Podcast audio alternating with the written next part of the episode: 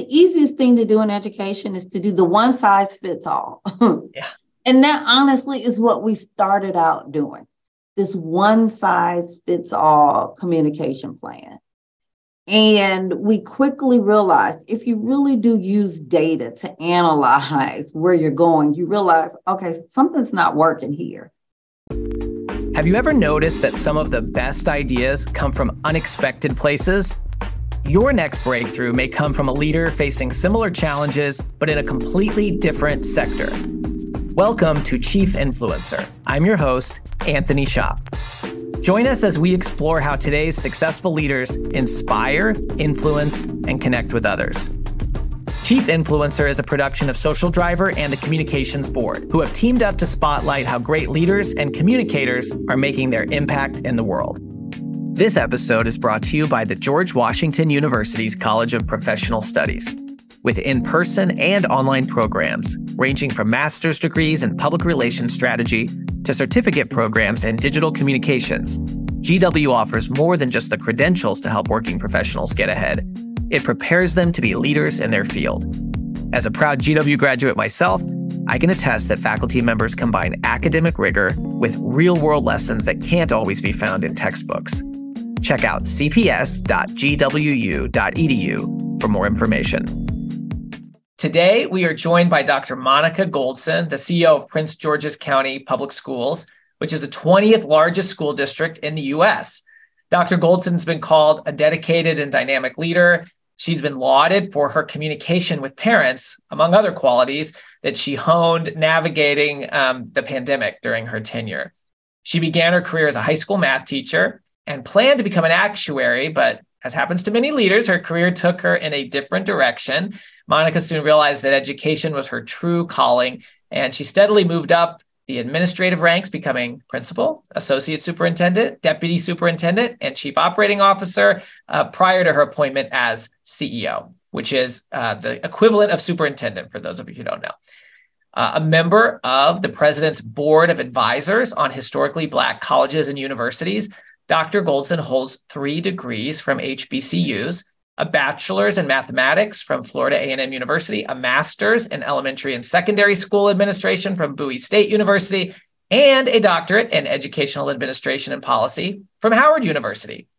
Her two adult sons are both graduates of Prince George's County Public Schools. And I'd be remiss if I didn't add that you, Dr. Goldson, are a member of Leadership Greater Washington. So, Monica, I am so excited that you're here with us today. Welcome to Chief Influencer. Thank you. I'm excited to be here with you. You know, as we talked about what this whole um, initiative is about, this program is about, we talked about how leaders have to also be influencers, right? And you're a leader who is working to achieve change in your community and in the world. And to do that, you have to figure out who you need to influence and how to influence them. So I wonder if you could just start by telling us who are the people that you need to influence as CEO of one of the largest school districts in America? Well, thank you for having me. Um, and, and I love talking about this because I don't think when I first went into this role that I considered myself a chief influencer, but then it became abundantly clear that there were lots of people that I needed to influence in order to move the district forward. So it ranges from I have 131,000 students. So that's one body. I have parents for those 131,000 students, and it could be um, either they're coming from a single family home, two parents' homes, or it could be their grandparents that are raising them. I have 20,000 employees, and of those 20,000 employees, 10,000 of them are educators. So I have those to influence. Um, I didn't, I knew it going in, but the influence of our elected officials is extremely key in this role. And we just finished the 2023 legislative session um, and having conversations with those influencers because they're influencers as well, and they do it in the form of policy. And then, of course, I have Board of Education members who I also have to influence. So there are lots of groups that I need to influence, and they all require a different level of attention um, and attentiveness in order to influence them. No shortage of stakeholder groups there. That's a lot of people and groups to remember.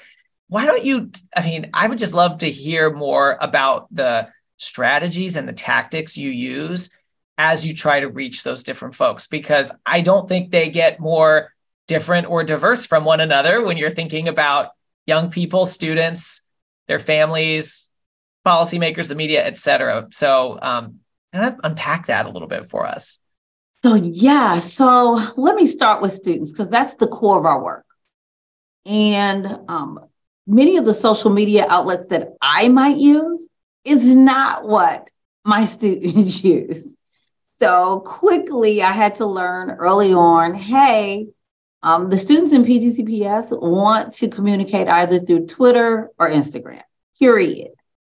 Um, while we every student has an email address, they don't always check their email in a timely fashion. And the one place that I know they're always going to go to to check weather is Twitter. Like they're waiting for me on Twitter if we have inclement weather to close school. Like that's the most important thing for many of them on any given day. But if I need to get some information out to them quickly, um, and they're only going to want instant information that's really short snippets. So I, I use Twitter for them. For my parents, what I found is we've had to use a variety of tools for our parents. And, and I have an amazing communications team who really unpacks and we review our analytics on a monthly basis because things times and things change. So we've learned over time, it's a variety of tools. It starts with the weekly newsletter that parents can expect to receive every Monday.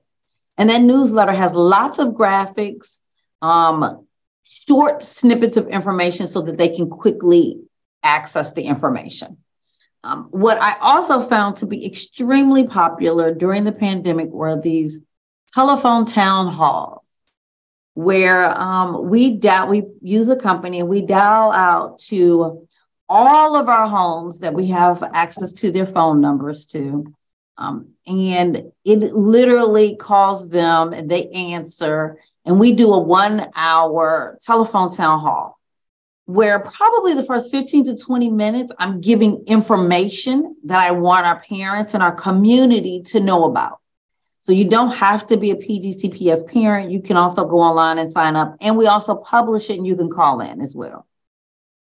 And on those calls, we get about 20,000 or more people on those calls 20, 30, 40,000 people on those calls. And after 15, 20 minutes of receiving information from me, they then have an opportunity to ask me any question that they so choose. I prefer for the questions to be about the topic that I'm potentially discussing. But let me be full disclosure sometimes the questions do not have anything to do with the topic.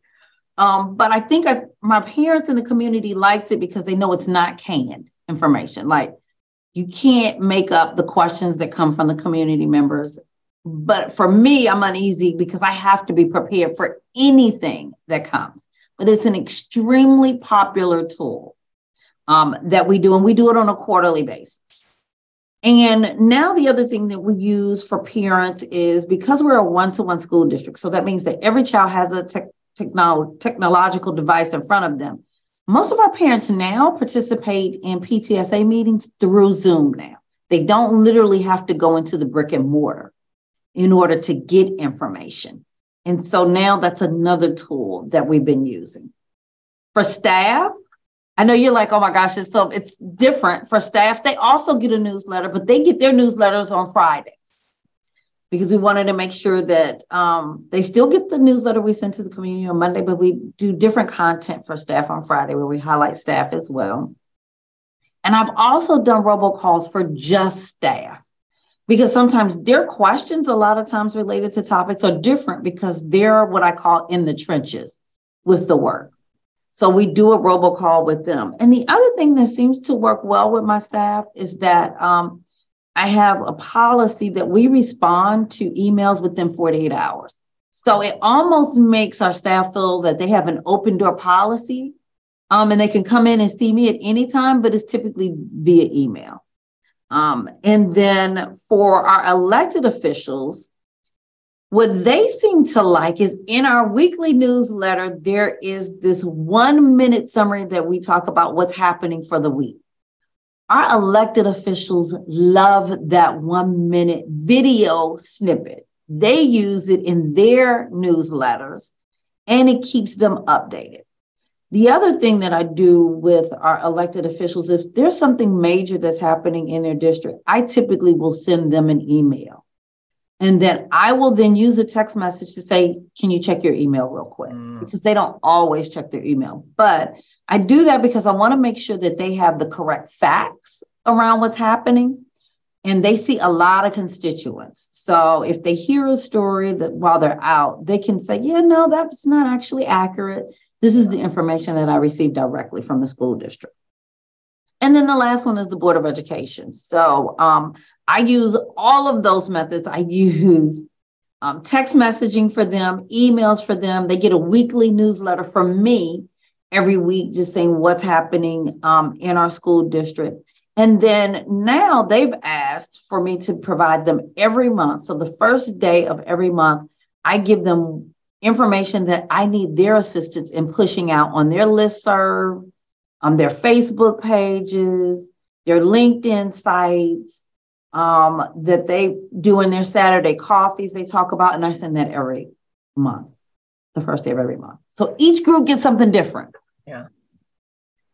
Okay, there's a lot to kind of go through there. What I'm hearing though, I mean, there's some themes uh, that this is great. One is you have different groups and they want to be communicated with in different ways. They do. Sometimes that's by the time of day. Sometimes that's by the day of the week. Sometimes that's by the format. So knowing your audiences and how to reach them. That's um, yeah, it's really key, isn't it? Like the elected officials like that video. They are influencers in their own right. So having that mm-hmm. video that they can share with others helps you get your message out through them where you may not be able to get it out directly yourself. Yep, that's true.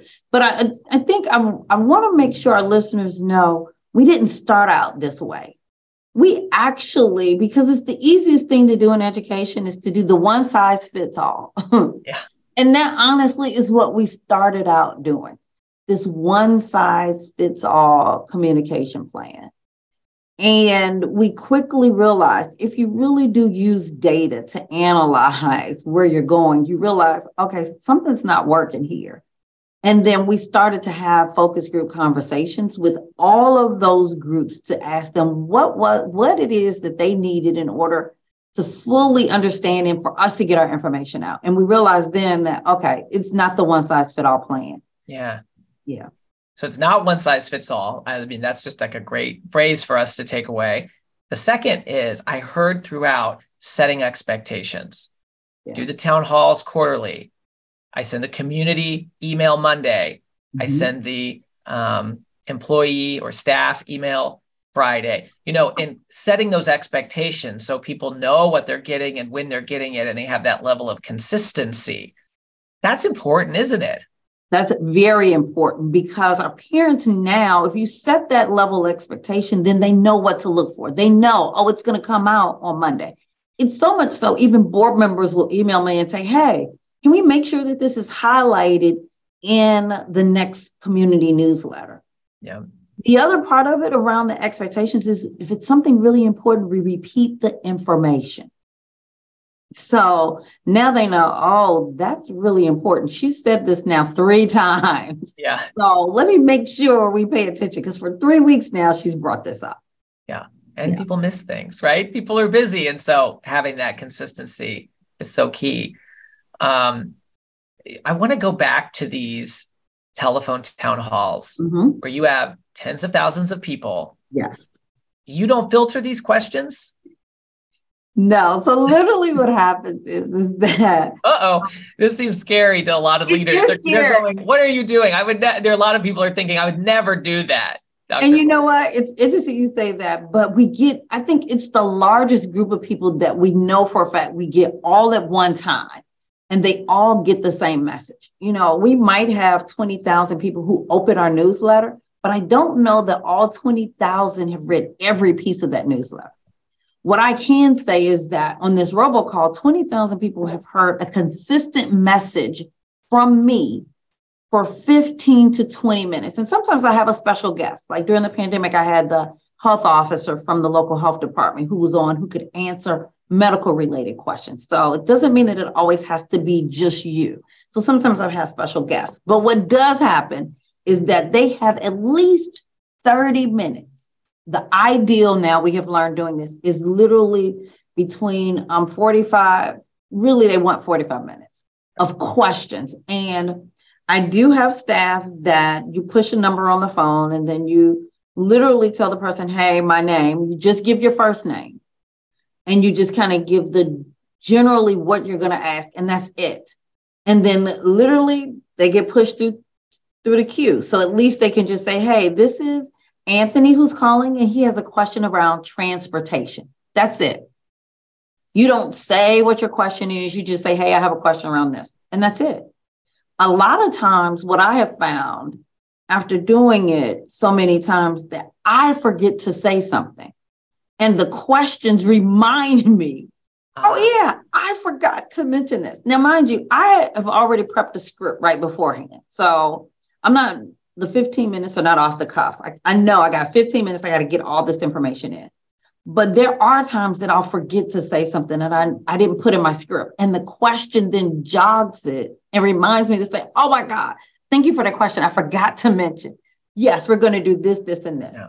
So it does turn into people believe that they're on a conversation, on a call with just myself and them. Yeah. But yeah, it can be scary for a leader. I'm going to be honest. What kind of questions do you get? I mean, what are some of the memorable? You know, I get um so we try to do themes around the topics. So at the beginning of the school year, right before school starts, we have a back to school. So I try to answer everything related to transportation, backpacks, uniforms, grades, back to school night, everything you can think of related to that. When it was health related pandemic, I tried to answer anything that was happening during that time frame around the pandemic.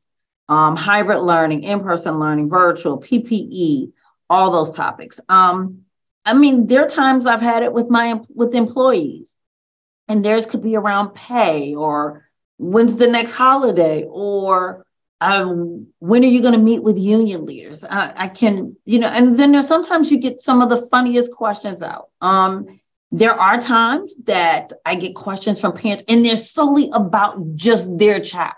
Hey, my son came home and he had homework and I needed help on question five.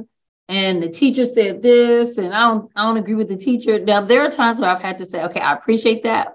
Do me a favor because that's really specific to just your child. Can you send me an email? Because we don't want the 20,000 other people on the call to have to go through the response. But I've had times where um, the one common one that everyone still reminds me of is I had an employee who asked during the pandemic, why couldn't they get unemployment?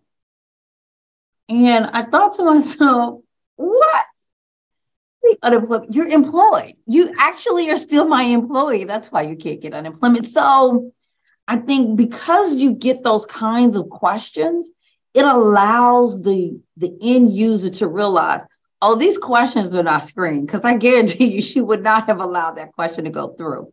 But it'll it's comforting because people know, hey, she doesn't know who's on the other end. We just give her a name and they're going to get their question answered immediately right then. So I think that's why it's so popular. Yeah, and you know, you mentioned to me once um, a student might ask a question like, you know, when's prom?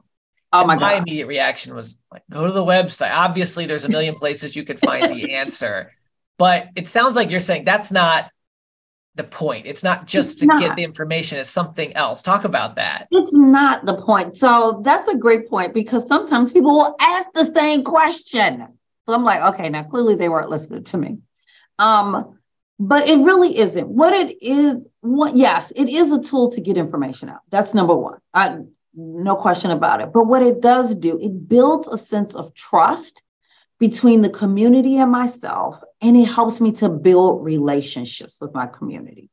So there has not been a time where after a telephone town hall, typically the week after a telephone town hall, someone will stop me anywhere I am to say, Hey, I was on that telephone town hall. And oh my God, your response to this question cracked me up. Or oh my God, I was able to get through and get my question answered. Thank you or oh my God, in the next telephone town hall, can you bring up this topic? So it almost removes this barrier that people believed existed between the CEO, superintendent of a district, and the work that's happening all the way down to the level of the classroom or in even people's homes. So for me, it's helped to break down barriers. And I've seen people who said, Yeah, no, on the telephone town hall, you told us to expect this. And I knew it was coming. So I knew to be prepared. So it, it does help with consistent messaging, but for us, it's helped to give us some mileage beyond just that information getting.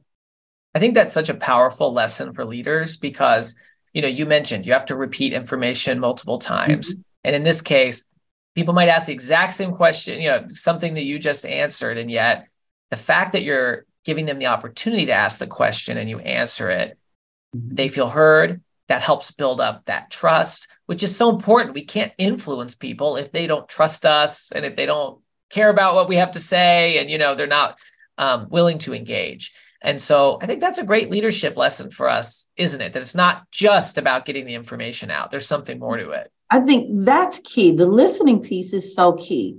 And when you brought it up, I just like this happens on the robo town halls, you know, it made me come back to pre-pandemic. I used I held these listening sessions. Um, three listening sessions in the district, three different locations throughout the district. And literally, I did just that. I listened. And I explained in the very beginning, I'm not going to respond to questions you literally are telling me what you want to see happen in Prince George's County Public Schools or what drives you crazy about us. And I literally stand stand on the stage, sometimes I sit and I record notes from everyone who signed up to speak. And at the end of that session, I then go to the mic and I summarize everything that everyone has said. If there are 50 people that come up to speak, I give you 50 sentences on what a person shared. And then I then take those notes, type them up, and then I meet with my executive leadership team to go over all those issues. What can we do to resolve them? What were some common themes? Because when you do it in three different locations, there are some themes that come out, themes. And then I literally post in newsletters or websites on our website what we've done to begin to tackle what people talked about. Mm. So that's another strategy around listening that that got that gave us a lot of mileage at the very beginning of my tenure. Yeah. Well, that's a gift too to be able to do that in real time. I mean, that's that's great that you um were willing to do that and that you flexed that muscle because you know that's and and let me tell you it's a muscle that when you get done with it you literally do have to go and decompress. I don't want any leader to think that it's easy to sit and just take it all in. Yeah. um you know sometimes you leave feeling discouraged because you're like oh my god i thought we had done this and obviously we didn't. But it does offer an opportunity to recalibrate. Yeah. And if you really thought that something you did worked. And now you got maybe 10 out of 150 who telling you it didn't then honestly it causes you to reassess and to figure out how you can redo it differently so that you get you don't have anyone who comes and says hey that's not what we thought happened. Yeah. Well the other thing that strikes me is you get you know if you show up in person to do a listening session the people who will show up to that might be people who are already very active or they may have a gripe or something and it's still really a valid important thing to do. But something that i heard as a theme when you were describing the different ways that you all communicate was this idea of being very proactive. You mm-hmm. said one when you send an email to a, a busy policymaker you will text them to let them know so that they are aware of it. But two you mentioned that with the telephone town hall, you don't just provide the information for people to dial in. You use a system that calls out to people's homes in the early evening. Maybe you could talk about why you chose that time. Yeah. And it says, "Hello, the town hall is going on," and you know you can listen. I don't know exactly what it says. Maybe you could tell us, but, um, but that proactive nature, and then you're getting you're getting a broader population of folks to participate. Obviously, thousands. So t- tell us a little bit more about yeah. that, and even why you do it at the time and the, the mechanism that you use for the telephone town hall because i'm still so impressed you got 20000 people on and you're willing to take questions from these folks. Yeah.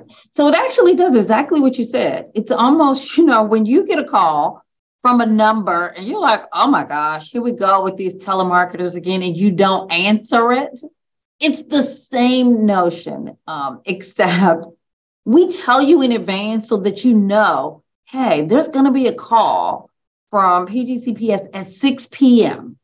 on this date. So you do know to answer it um, so that you know, hey, this is the call that I've been waiting for.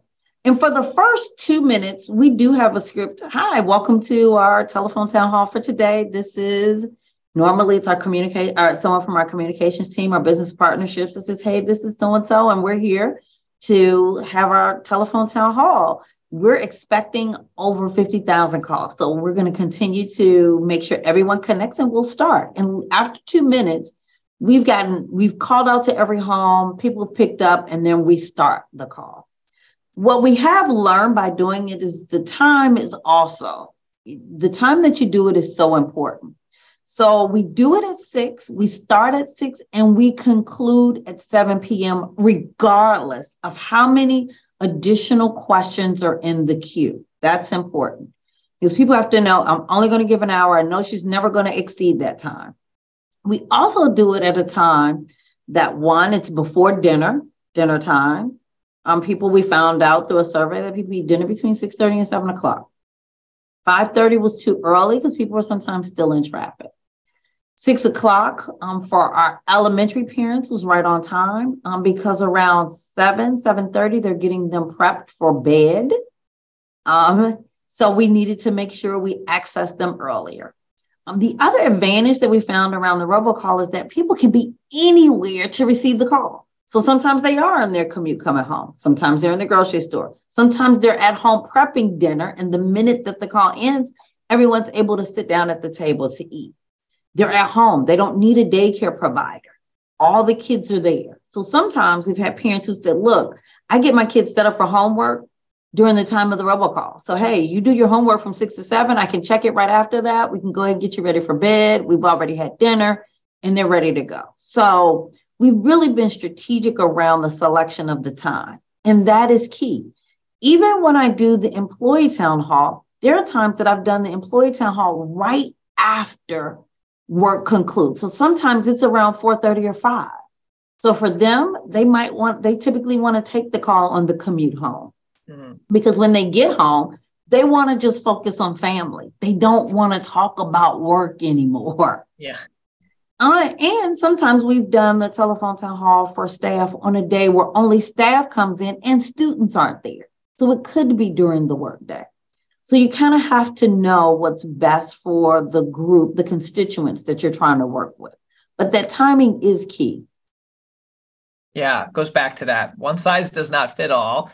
It and also not. people are so busy. So you're you're you know somebody can do it while they're cooking dinner, they can do it while they're driving and and it sounds like they can also listen you record it is that right so they can it listen is. to it after we do we record it and then we post it on our website so if you missed it you have an opportunity to go back and listen and then yeah. i mentioned so so thanks for bringing that up i mentioned that we, it ends at seven regardless so if there's still some questions in the queue um, then the people who are answering will say, Hey, unfortunately, it's seven. You didn't get to ask your question. Do you want to give your question now? We'll write it down and then we create a frequently asked questions document where we then, I then go back when they send those questions to me, I then go back in and respond and write it and post it. So sometimes people say, nope, actually my question was answered. Somebody already asked it. Or someone say, you know what, nah, mine is a little bit more specific. So I'll just go ahead and send an email directly to the CEO account. And some will say, yeah, let me go ahead and give you that question and then I'll answer it and post it.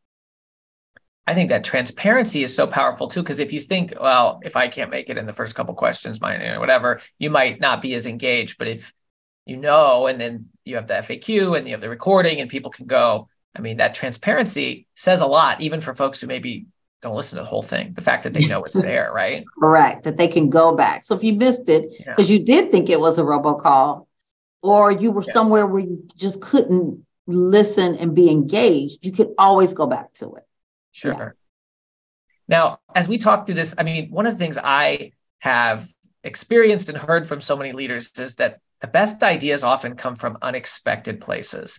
And as I hear about these different strategies that you use, I'm just wondering have you found inspiration from outside of your own industry that you've brought back as you put these uh, practices in place? Always. I think the great thing about influencers is that you're all you're influenced by other influencers.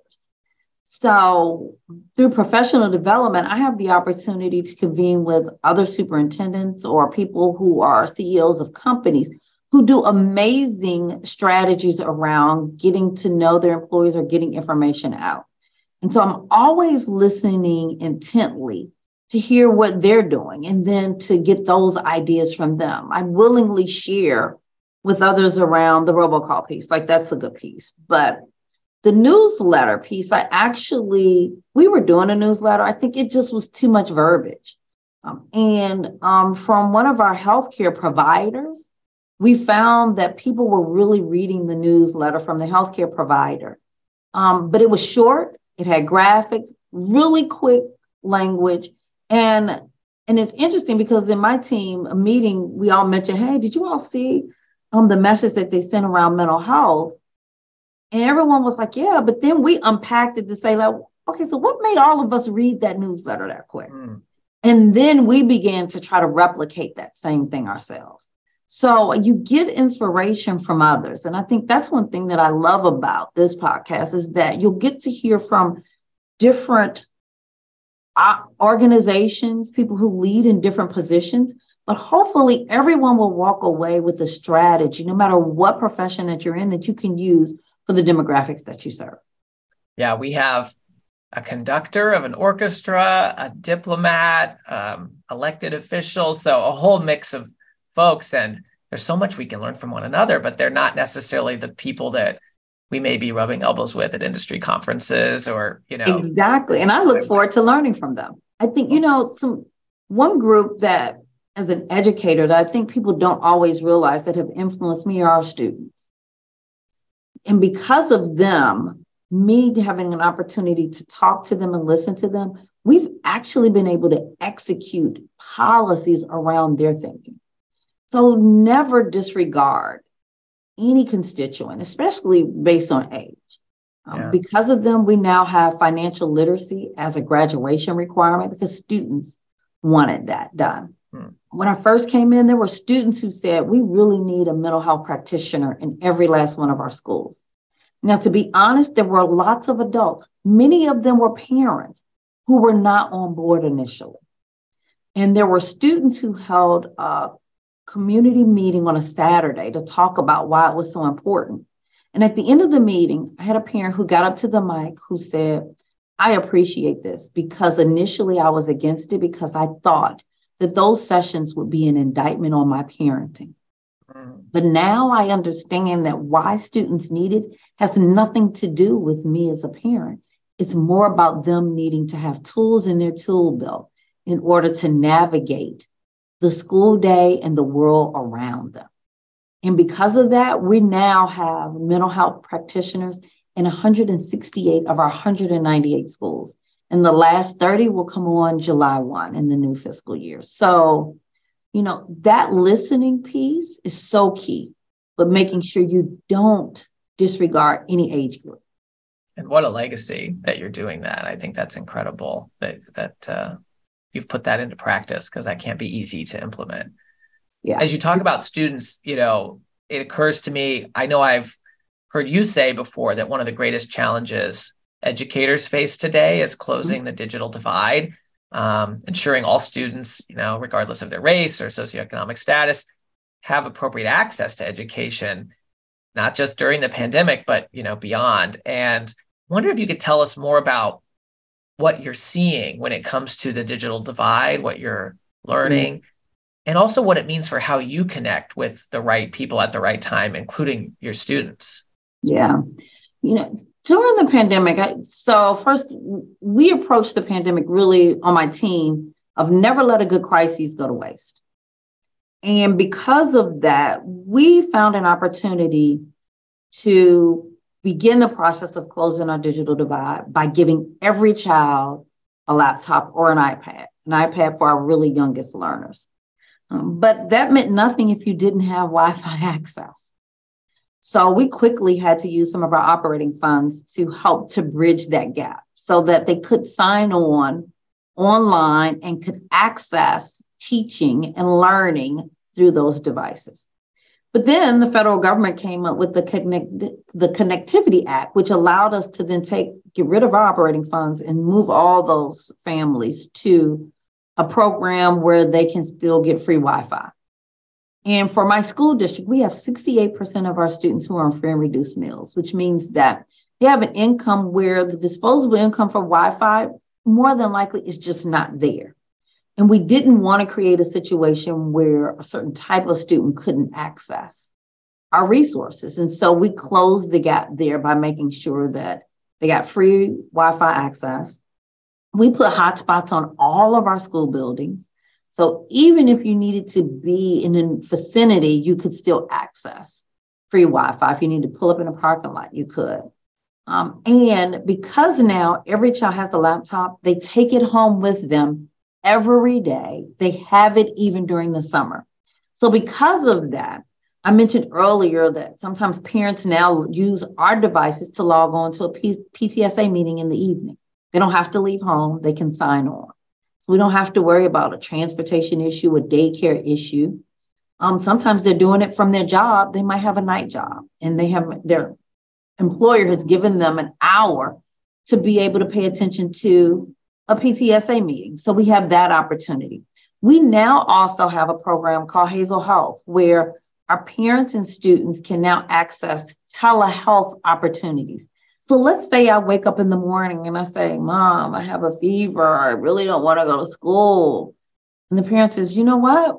I, I don't have time to get you to a doctor's appointment. Or you call a doctor's office and you can't get in for a week or two you can now use our telehealth system and literally meet with the doctor virtually to say what your symptoms are, how long they've been going on, and the doctor can recommend, hey, you know what? It sounds like, based on everything you've shared, that you might have allergies. And so you might have a headache because the pollen level is high. Why don't you try taking um allergy pill? Mom or dad, go ahead and let your child go to school, take the allergy pill before they go, and then let's come back again tomorrow in this same telehealth session to see if there's some improvement. What that does is it makes sure the child has been seen by a healthcare provider. They haven't missed a day of school. They've come in, and now still everyone is still healthy and safe. Yeah. So using sort of the virtual tools, not just in the classroom, but the way that you create opportunities for parents to engage through PTSA and then even telehealth, which I'm yep, even through healthcare. First time. That's yeah. amazing some of the things you're talking about, you know, relate back to public policy. Mm-hmm. And I was wondering, um, as you think about how you deliver the right message to the right people at the right time, you know, I'm curious about doing that effectively with students. But then I also noticed, you know, you've written opinion pieces yourself in the Washington Post and even in The Hill, which is a mm-hmm. publication mm-hmm. that's, you know, focused on Capitol Hill. You probably didn't do that to reach parents in your district so much as um, to reach a different audience. So I wonder if you could talk a little bit about that work that you've done uh, on yeah. the public policy side. Then I'd also love to hear about connecting with students directly and just what you've seen has has worked from a social media standpoint. I know you've even gotten students engaged directly in. Um, yeah. That. So the public policy piece is really key. And you're right, I have written pieces for the Hill. I've even reached out to um, Congress members to say, hey, what can I do to help to close the digital divide? And, and so that's key. So you do have to reach out to your policymakers. And because of that, I've sat on panels, I've met um, some of the FAA administrators to understand what their view of the issue is and to see how I could penetrate that issue from an education standpoint. Um, and I know that the written word also helps, which is why I've worked with my comms team to make sure that I'm able to get that word out to the right places and people. And that's also why that Connectivity Act piece was so important because it didn't just happen out of the blue. I had conversations uh, with Senator Cardin. Hey, what can I do to help? Because this is what my community is experiencing. And he would say, Oh, Monica, I get it. Or Van Hollen would say, Monica, I so agree. I've had people who reached out as well. Could you come and talk to some other people so on the ground so that they know what's really happening in our school districts. And so by doing that, that has helped to change what that policy conversation is. Early on in this conversation, um, I mentioned we just finished our legislative session on Monday um, in Maryland. And from January to April, I'm in tune with every education bill that's going forward. And because of relationships with my elected officials, they'll send them to me. Hey, what's your thoughts? And I know that they're on a time crunch. So that does not mean that I get to wait a week to respond. That means I've got to be right on top of what the issue is. If I agree with it, I've got to say that. And I have to feel comfortable if I don't agree with the policy to say that as well. And what I don't like about the policy and what I recommend for amendment. Not only do I do it individually, but I also do it as a collective group. So I'm part of all of the superintendents in the state of Maryland meet monthly. But during legislative session, we meet weekly to talk about what those topics are because there's some topics that we all can agree on, and there's some that are just specific to just my district. So you do have to have a communication tool where you're doing that on a regular basis. And during January to April, I'm available um, all on the whim, if I need to reach out to an elected official, if they say, hey, I need you here in Annapolis on tomorrow at 2 p.m., I've got to be able to change my schedule, get there, do it, and talk about that policy if we ever really want to make changes, and that happens. In terms of students, yeah, that's around there on students. Yeah. Yep. Yeah, let's talk about students. So we've had um, a recent situation around the use of fentanyl. And I have been trying to use every tool possible, social media, digital tool possible. Uh, we've put it in our community newsletters. We've done a robocall around it. Um, I've talked about it every opportunity at a board meeting. I've asked our local health department to talk about it, and now they've actually posted commercials that are on TV around the use of fentanyl. But I also have a group of students that I meet with. There are representatives from each of our high schools that I meet with um, every quarter. And I really just presented it to them. Say, hey, I'm at wits end. I don't know what else to do. I feel like I, I don't know that our students are listening because I keep getting an issue every week. And uh, my students were the ones that said, well, maybe we need to be the ones giving the message because we tend to listen to each other sometimes more than we listen to adults. And I said, you know what? You're right. that is so true. Who listens to us as adults because we don't know anything? So, hey. Um, so quickly, the students said, we'll do a commercial around fentanyl use.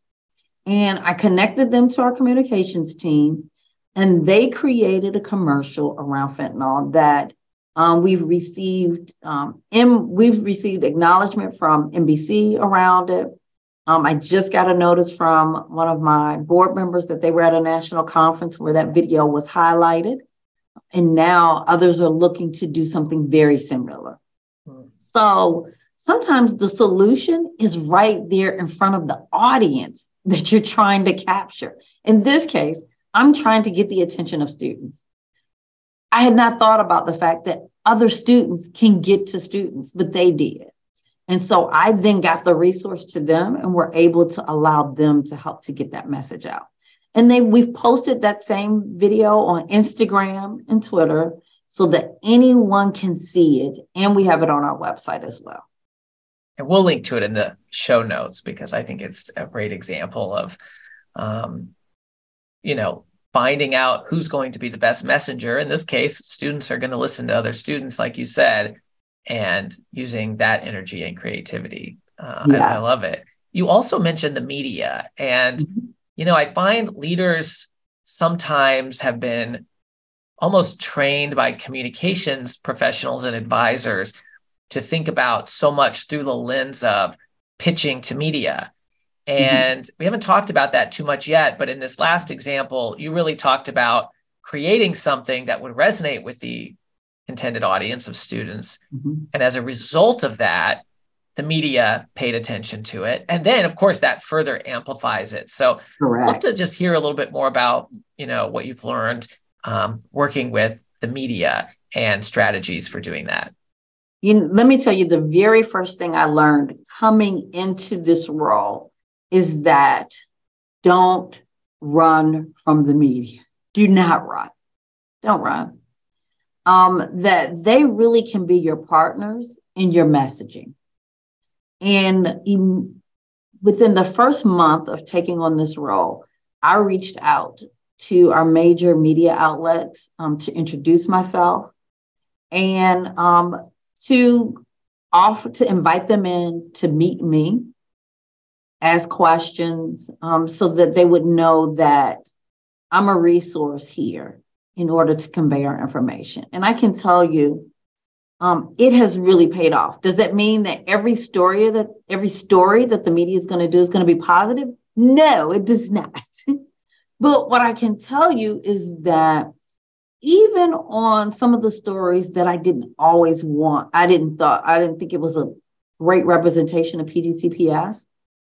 That reporter always reached out ahead of time to let me know that the story was going to be aired. And they always allowed me an opportunity to have my voice in set, to give my version of it. There were many times, if it's a personnel related matter, that I couldn't always speak specific but I appreciated the fact that they gave me an opportunity. And so I say that because um, the media can't always be looked at for the negative piece of it. So we do news releases all the time, and we push them out to our media outlets all the time. Um, so much so when I say all the time, we're very strategic about pushing out a great news story at least once a week. And if we notice that um, it's not getting picked up by a certain station or something, broadcast company, we do reach out to say, hey, it's been two months since you've ran a really great story on PGCPS. Would you like for us to send you one? Are there some specific topics that you're looking for? We'd be glad to be able to give you a story around that, that topic. So we've also been strategic around keeping a list of what um, people are looking for. And now it's gotten to a point, once again, this comes back to those expectations. Now we've gotten to a point where our reporters will reach out and say, hey, in a month, we're going to be doing a story about AI. Love to be able to highlight something around artificial intelligence that PGCPS is doing so that then we can find someone, get it to them, and have the story out for them. So now they're reaching out to us instead of us always pushing stories directly to them. And ultimately, that's what you really want. Yeah, absolutely it, it kind of goes back to what we were talking about earlier about um, you know being proactive versus being reactive and finding those opportunities that you know you went out and said hey we haven't had, heard from you for a while and maybe maybe we can help you out and then they start to come to you more i love that this has been such a fascinating conversation. I am so grateful that you chose to spend some time with us today. And some of the themes that really resonated with me were mm-hmm. um, that it's not one size fits all. When you have a variety of stakeholders, and I don't think anyone has a more uh, you know diverse group of stakeholders than you do, from a board all the way down to students uh, mm-hmm. uh, and everybody in between. That you have to figure out the right tools and the right strategies to connect with them, whether that's literally being proactive and calling them during dinner time so that they can mm-hmm. listen to your town hall with thousands and thousands of their mm-hmm. neighbors mm-hmm. while you um, while they're making dinner and, and you're updating them. So yeah. I love that. I also think that power of unleashing the energy of your people, whether it's allowing them to ask questions unfiltered or having students lead making content um, when you're fighting, you know, an epidemic like um, fentanyl is so powerful. Uh, and then, you know, it also just sort of struck me what you said about um, the way that you interact with everybody by consistently setting expectations so they know what they're going to hear from you and when they're going to hear from you.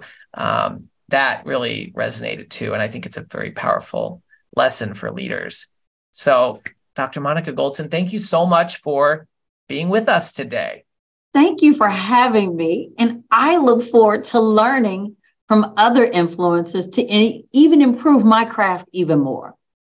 Well, I know many people are going to benefit from hearing from you, and I'm so excited for you to meet some of the other folks who are part of this. Me too. Thank you. Thank you. Thank you for joining us for another episode of Chief Influencer, a production of Social Driver and the Communications Board. If you know a leader who should be featured as a chief influencer, please nominate them at chiefinfluencer.org. For show notes and more, visit us at chiefinfluencer.org or follow Chief Influencer on LinkedIn. Until next time,